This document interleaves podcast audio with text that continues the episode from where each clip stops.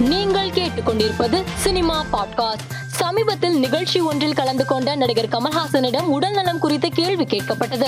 அதற்கு கமல் கூறியதாவது முன்பு பெரிய விபத்து எல்லாம் நேர்ந்த போது கூட அடுத்த படத்தின் ஷூட்டிங் எப்போது என்று என்னிடம் கேட்பார்கள். இப்போது சின்ன இருமல் என்றால் கூட என்னை பற்றி பெரிய செய்திகள் எல்லாம் வருகிறது. அதற்கு காரணம் ஒன்று ஊடகம். பெருகி வரும் அன்பு என்று நான் நம்புகிறேன். நான் நன்றாக இருக்கிறேன் என்று தெரிவித்துள்ளார். இயக்குனர் சித்தார்த் ராமசாமி இயக்கத்தில் நடிகை அஞ்சலி நடித்துள்ள பால் வெப் தொடரின் ட்ரெய்லர் வெளியாகி வைரலாகி வருகிறது. இந்த வெப் தொடர் வருகிற டிசம்பர் ஒன்பது முதல் டிஸ்னி பிளஸ் ஹாட்ஸ்டார் ஓடிடி தளத்தில் வெளியாக உள்ளது குறிப்பிடத்தக்கது. நடிகை ராஷ்மிகா சமீபத்தில் பங்கேற்ற நேர்காணல் ஒன்றில் தனது முதல் படமான கிரிக் பார்ட்டி பற்றி பேசியிருந்தார். அப்போது படத்தை தயாரித்த ரக்ஷித் செட்டியின் நிறுவனத்தின் பெயரை சொல்லாமல் தவிர்த்தார் என்று கூறப்படுகிறது.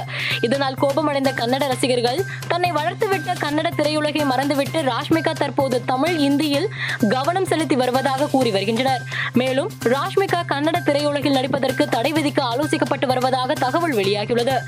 பிரபு சாலமன் இயக்கத்தில் நடிகை கோவை சரளா முக்கிய கதாபாத்திரத்தில் நடித்துள்ள செம்பி திரைப்படம் வருகிற டிசம்பர் முப்பதாம் தேதி திரையரங்குகளில் வெளியாகிறது.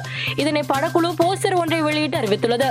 இயக்குனர் பொன்ராம் இயக்கத்தில் விஜய் சேதுபதி நடித்துள்ள டிஎஸ்பி திரைப்படத்தின் ட்ரெய்லர் வெளியாகி இணையத்தில் ரசிகர்கள் கவனம் பெற்று வருகிறது. இயக்குனர் சுராஜ் இயக்கத்தில் வடிவேலு நடித்துள்ள நாஷேகர் ரிட்டர்ன்ஸ் திரைப்படம் வருகிற ஒன்பதாம் தேதி திரையரங்குகளில் வெளியாக உள்ளது.